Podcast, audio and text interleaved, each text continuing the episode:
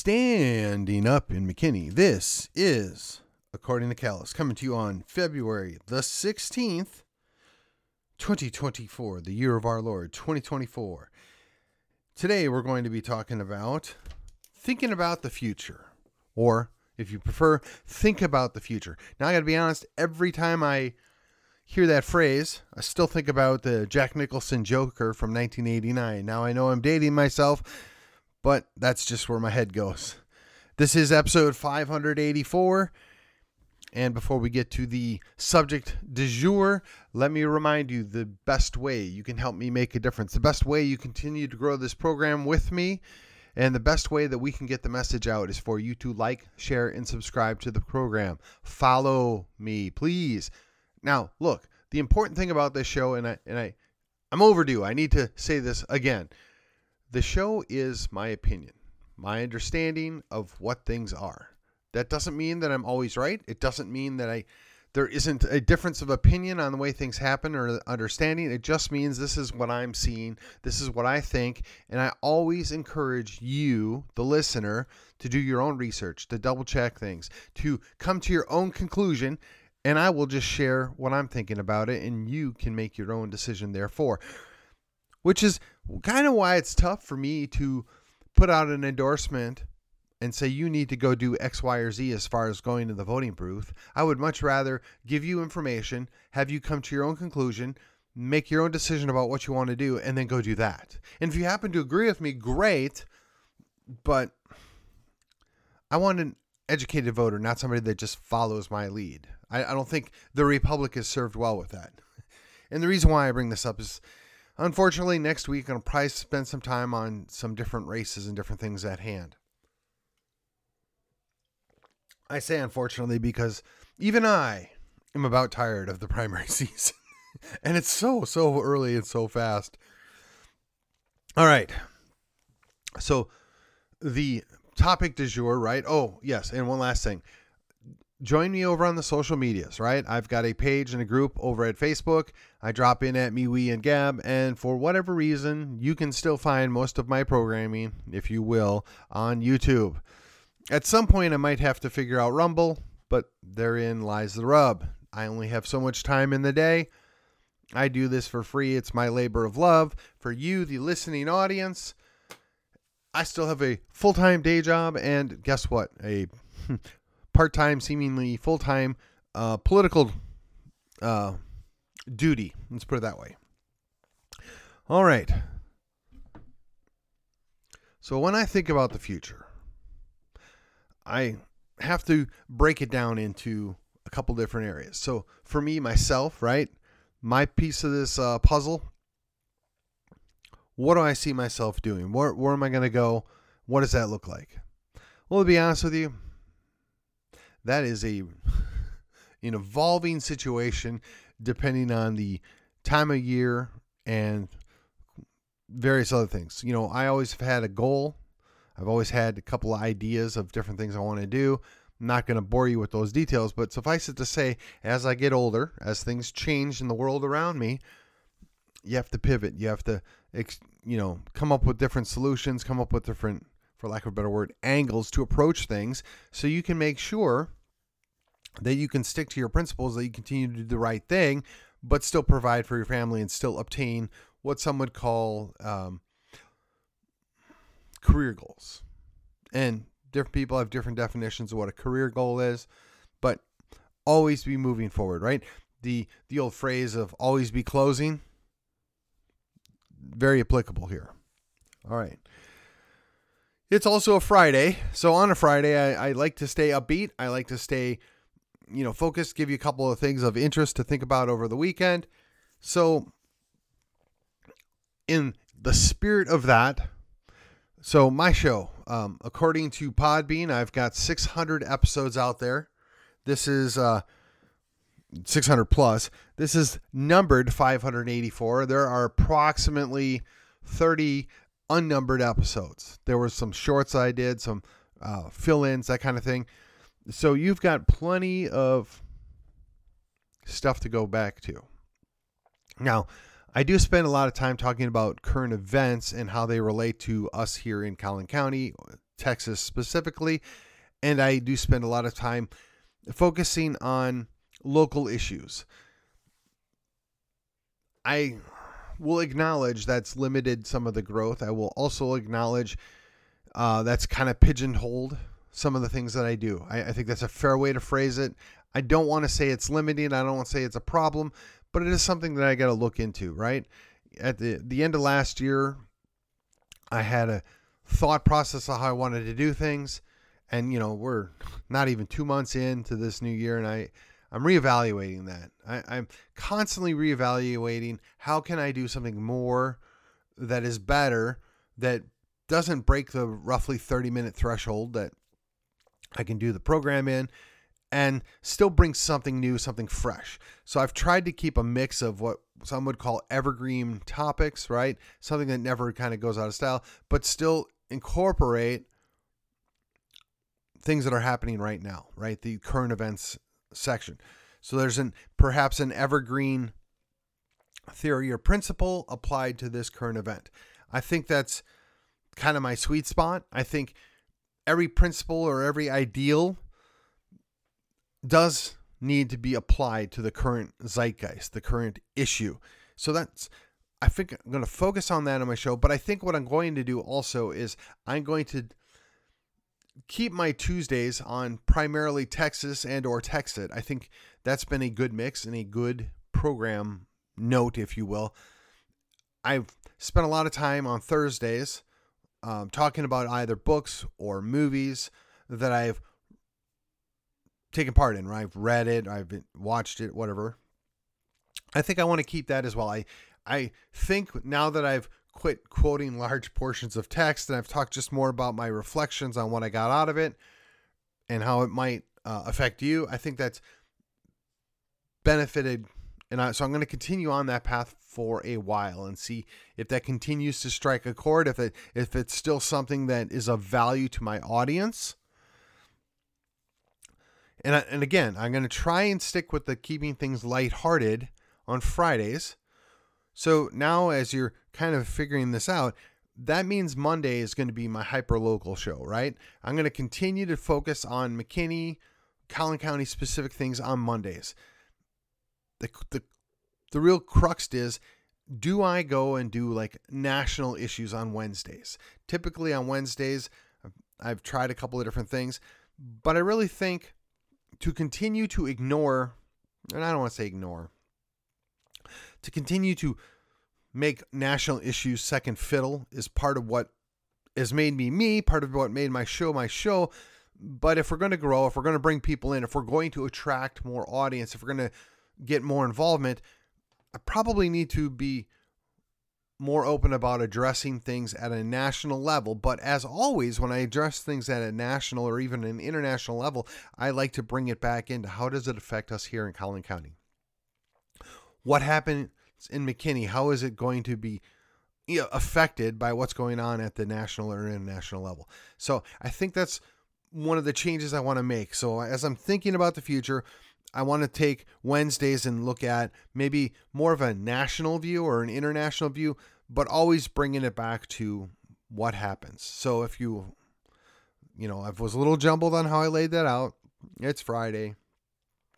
So Mondays we're going to stick to the McKinney, the the local stuff. Tuesdays we're going to do the Texas Texit show, right? And then on Wednesdays we're going to pivot and do more of a national or an international reflection on what's going on here in Texas. Thursdays, we're going to still continue for the time being talking about books, movies, just media things, and how that affects or what the impact is on you, what maybe it causes you to think about. And then Fridays, it's going to be a hodgepodge. It's going to be the free for all, if you will, but it's also going to try and bring up a number of what I would say topics that can't be addressed well in a single snippet. In other words, they require a little more effort, but I want to be short and sweet about them. You know, I, I utilize the concept of a free for all Friday or a five for Friday, just giving you some bullet points, things to think about and consider over the weekend. I've had a lot of fun with that. I hope that's been working out for you, my audience. I would appreciate the feedback. So going forward, I think that's what I want to do. I think that's the best way to impact the future. That's the best way to bring things together. And as you as you might be picking up on, you know, there's always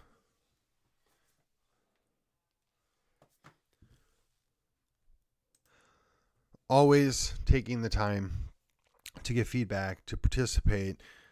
Um, I'm sorry I had a little glitch there. I, I don't know where it chewed up what I was saying. And I, and I like to do these in one continuous loop. So uh, if you'll bear with me. So again, we got a process for the show. We want to continue to engage and bring people in and get people involved. I appreciate those of you that take the time to invest your 20 to 30 minutes with me a day. Um, I don't know about you, but I like listening to podcasts at an up speed like 125 or 175. A lot of people prefer the 1.5. I know people that do 2.0. You can get all the information in a quicker period of time. And look, when you're talking and you enunciate and you're trying to be clear about what you're saying, it slows you down. You, this is not a normal talking pace for most people. But if you speed up the conversation when you're listening, it goes quicker and you can get more information. I mean, I listen to probably four or five podcasts per day during the work week while I'm driving around town doing my day job. And I get a lot of information. I get a lot of uh, things that I pick up on it. You know, I've I've talked about the idea that I spend time listening to Brion McClanahan, KrisAnne Hall when she has new shows out, Tom Woods. So, what's been, you know, I've really been getting a lot of um, Brion McClanahan show. I would encourage you. The last two weeks have been stellar out of Brion McClanahan. That'd be about eight shows, roughly about 35 minutes each. You listen at a quicker time, you get done faster. One of the things that was striking to me is the way that he's going at the current events and reviewing back to the historical precedents, right? This stuff happened in the past and and this is how it's coming to fruition now 250 years later. That's to me that's fascinating, it's interesting. you know, whether you can sit through my show or not, I would encourage you to take the time to check that out. All right, so kind of done talking about my show. I'm 12 minutes in, so let's pivot. We're going to talk a little bit about my party. As I've said many, many times, I'm a reluctant Republican. What I mean by that is I'm far more liberty orientated than the average Republican. I, I am on the outlier of outliers, if you will. When you're involved in county politics, when you're involved in the county party stuff, most of those folks there are outliers, right? They're trying to push the envelope, they're trying to stretch that Overton window, and there's a lot of appreciation for that. There really is. But they also need to be cognizant of the fact that the rest of the party, the rest of the county doesn't necessarily reflect them. It's good to push the envelope. It's good to push the Overton window, but you have to accept that a lot of people aren't there yet. Whether it's through education or assimilation or whatever, they're not ready to accept the things that a lot of these folks see as perfectly normal and good things. And I would agree with them. And in fact, most of the time I'm turning things up to 11, right? But I also am well aware that I am the outlier among outliers. And most people don't see things the way I see it. They don't feel the same way about it. So I try to adapt. I try to focus on the areas of agreement or the areas of the minor degrees of difference that we can work together to move things forward, to continue to address issues as they go on.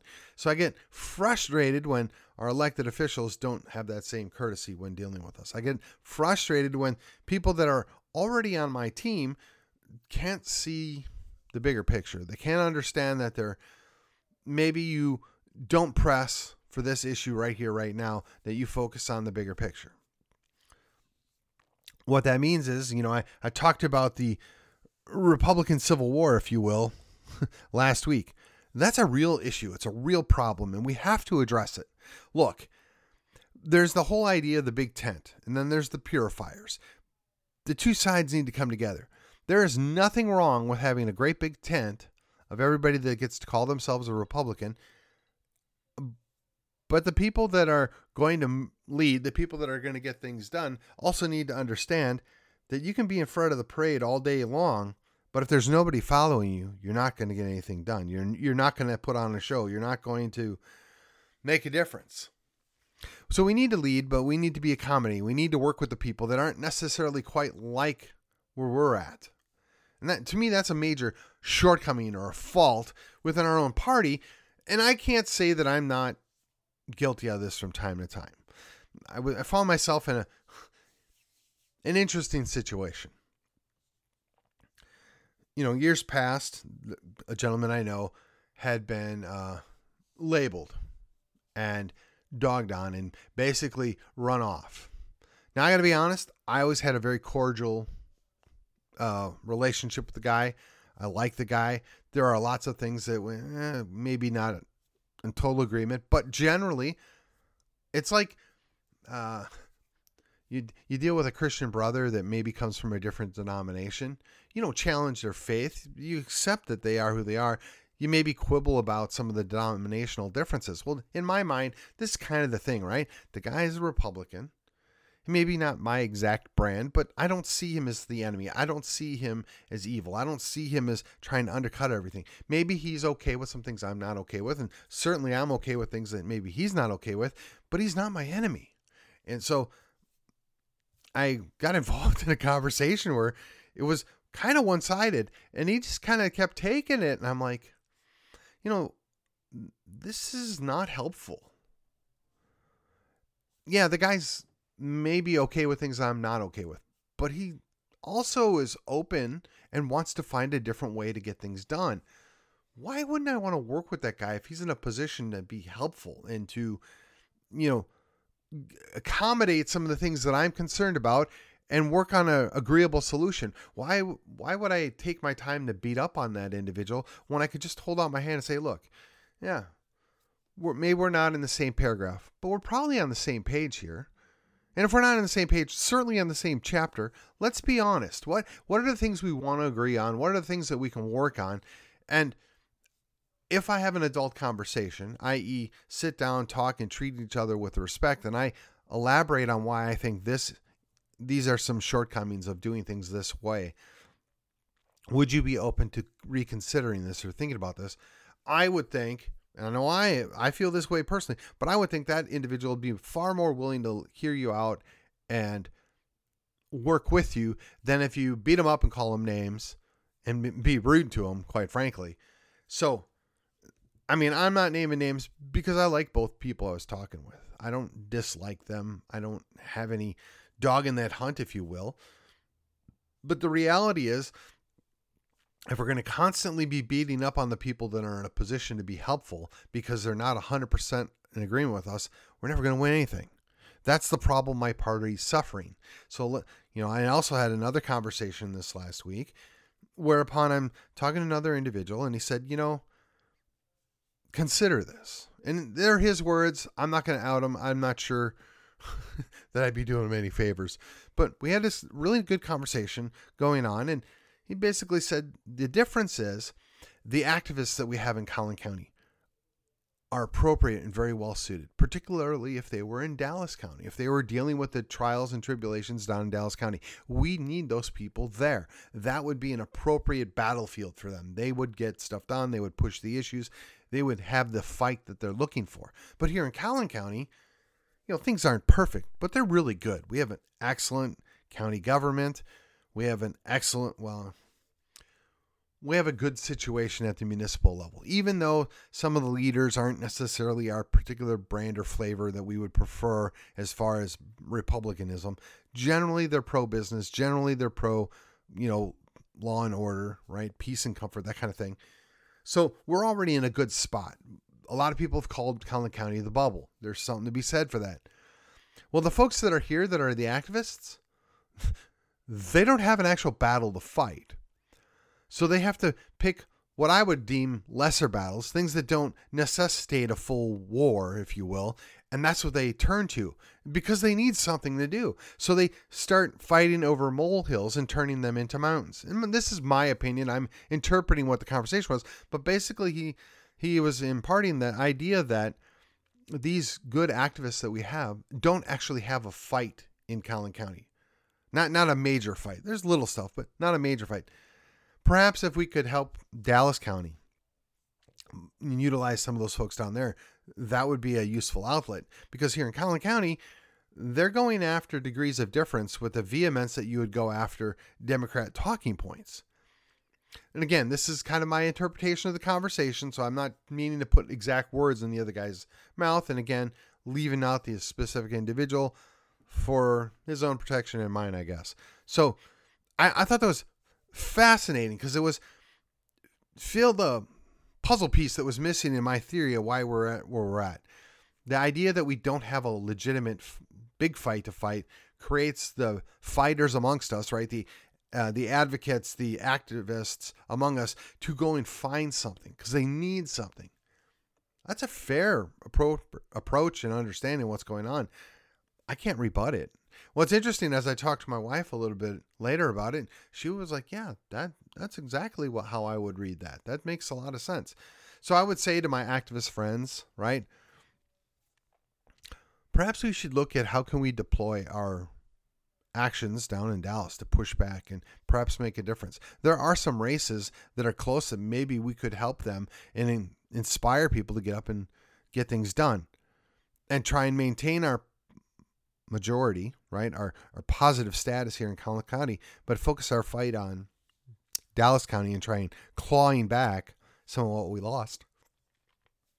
Or even Tarrant County for that matter. We're here. We have uh, excess activists, right? People that are really interested in fighting the good fight rather than beating up things that are marginally different here in Collin County. Can we look at maybe assisting or helping? Uh, just a thought. You know, my party really needs an external foe to fight and make a difference because we're keep beating up each other. We keep tearing ourselves apart. At the end of the day, we damage our own party. We damage our own brand. We, we damage our own marketing. We're a net negative when we should be a, major positive to the surrounding areas. So I'm asking you if, if you're a good activist, if you feel like there's bigger problems 20 miles south of us or even in Tarrant County, could we consider deploying some of those forces there to help make a difference, right? I don't think Collin County's in peril if we would quit fighting amongst ourselves. Just my thought. 55% is still a huge difference, and I think we're probably close to 58%. The reason why we're not doing that is because we're fighting amongst ourselves, we're depressing our people, pushing people away, just so negative. And it's obvious. Everybody seems to get it that's been around or been in hierarchy or whatever you want to call it. We need to focus on the bigger picture. I don't want to play kumbaya. I don't want to pretend there aren't issues. I just want to keep them in context. There's much bigger issues and to be dealt with in Dallas County or Tarrant County. Some would say even Denton County at this point than there is in Collin County. Let's focus on fighting those battles and making a difference there. We shouldn't ignore what's going on, but we just need to understand that Collin County doesn't have the same peril. Now, some of those people that are in positions of influence and you know authority right now that are potentially sowing the seeds for future problems we need to treat them with respect we need to give them a talking to in private and work with them and help them understand why this is going to be a net negative long term we don't need to be disparaging them publicly and attacking them on social media and making enemies out of people that are our allies Keeping in mind, allies are often people that want to work together for a common goal, but are not necessarily purposefully aligned on everything else. And if we look at the greater picture that we are in a war, we're in a war to save our culture in our republic in Texas and Collin County, that's what we need to be focusing on, in my opinion. All right, in the remaining time I have, I'm going to pivot to my Texas, right? So you know, it's interesting because I, I am a TNM member and I'm proud of it. And I'm grateful that I get to partake and have the tiniest little bit of input with some of the people there. I really appreciate what they're doing. But at the end of the day, I'm not sure it's attainable without education. I'm not sure it's attainable without building up that culture of independence. That doesn't mean that it can't or won't happen in the future. It just means that I've scaled back my expectations. And if we should be active and proactive and finally get our vote, I'm curious as to how that plays out. You know, polls have us at, you know, 31%, 33%, whatever across the spectrum. I suspect that may be true. But think about it this way if you take a population of, let's just say, 35 million people, and you take 10% of that, that's 3.5 million people. They can get a lot of stuff done. There's a lot of things that can be accomplished. If we work on that culture of independence and we achieve our de facto independence, that's great. But before we even get to de facto independence, we need to start answering some of those greater questions. How is Texas going to have a monetary system? How is Texas going to deal with the idea that they want to tie us in to the national grid? They want to make Texas subservient? How do we exert our sovereignty? How do we remind them that we're an independent sovereign state who is in partnership with other states to create a federal government? So, the way forward, and this is one of the things I want to mention again, Brion McClanahan took a lot of time talking about um, the Supreme Court decision in the state of Hawaii where they told SCOTUS go pound sand. I would love to see that happen more often out of Texas, and for that matter, Florida and Wisconsin and Idaho and Montana and California and New York and Illinois, because that puts us back on a level playing field. That creates the federal system that we built our plans on, that we said could save the Union, right? If you allow for the state of Illinois to approach things differently than the state of Kentucky, and the state of Kentucky approaches things differently than the state of Oklahoma or the state of Ohio or the state of uh, Maine or the state of Oregon, and you allow for these different things to happen, we can agree on the big picture. We're going to defend our coasts, we're going to work together to maintain our system, but we're not binding everybody to the exact same thing everywhere. So whether you're pro Texit or whether you're you know anti Texit, but you feel very strongly that Texas needs to be more assertive, we can all agree that if every state is more assertive, that makes Texas better. If every state steps up to the plate and pushes back, that makes things in Texas better. So, in my mind, aside from building a culture of independence, we have to deal with the issue that we have government indoctrination centers. How do we fund education and take care of the next generation without indoctrinating them on the latest socialist pap. We've talked about that in the past. I think it's, you know, fun to revisit that, but I'm not going to spend any time on it today because we'll also have to deal with the idea that we have a certain amount of reliance on the federal government for certain things. But what's odd is the federal government is also highly reliant on the state of Texas for other things. So it's supposed to be a symbiotic relationship, but in many ways it's more of a parasitic relationship. Now, depending on who you're listening to, they'll say Texas is a net importer of money. Well, sure, if you include the largest military base in the country, Fort Hood, I don't care what they call it now, it's still Fort Hood. If you count, you know, various other installations that are in Texas, those are federal things. That money that comes in is for those federal operations. That's not actually money going to Texas for Texans per se. It's money going to the federal installation that just happens to be in Texas. If you take that out, that changes everything. And there are ways that that can be approached. I mean, Daniel Miller's covered this all in his book, so I'm not going to rehash that. I'm just saying there are ways that these things can be addressed. Maintaining control of our power system, making our own rules for our energy production and drilling. And I don't think we should be willy nilly and waste things, but on the flip side, I'm less concerned about what people in New York think about anything than what I th- what the people in Texas think.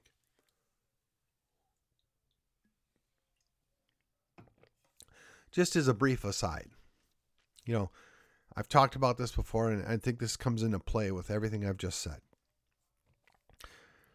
Karens are the problem.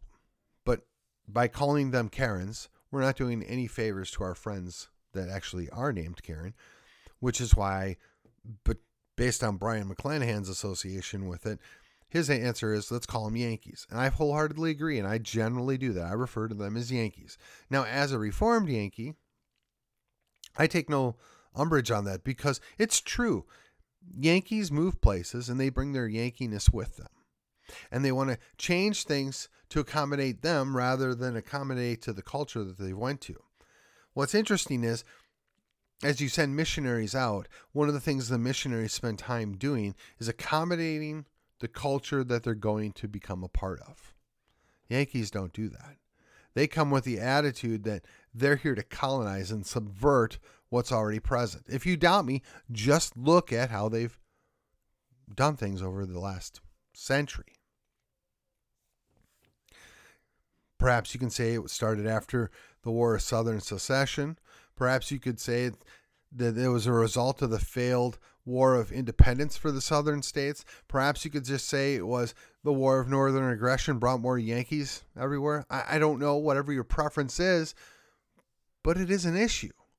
And yes, maybe they dealt with the great sin, the great stain of American history, but in dealing with that stain, they created many more. They created many more problems, many more faults. The Yankees think they always know best, and they are going to give it to you good and hard for your own good in their mind. That's just not a good way forward. So, I mean, in closing, as we think about Texas, we have an affinity, we have a desire to see Texas do well. The real question is does Texas benefit by having its entire population upended by, we'll just say, foreign ideas?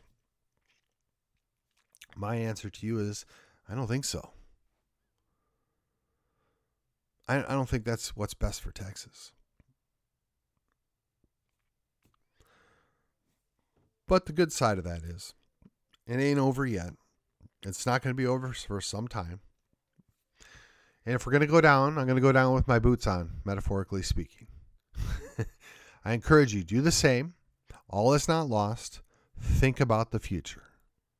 And with that, this has been According to Callus, and I will see you on the other side.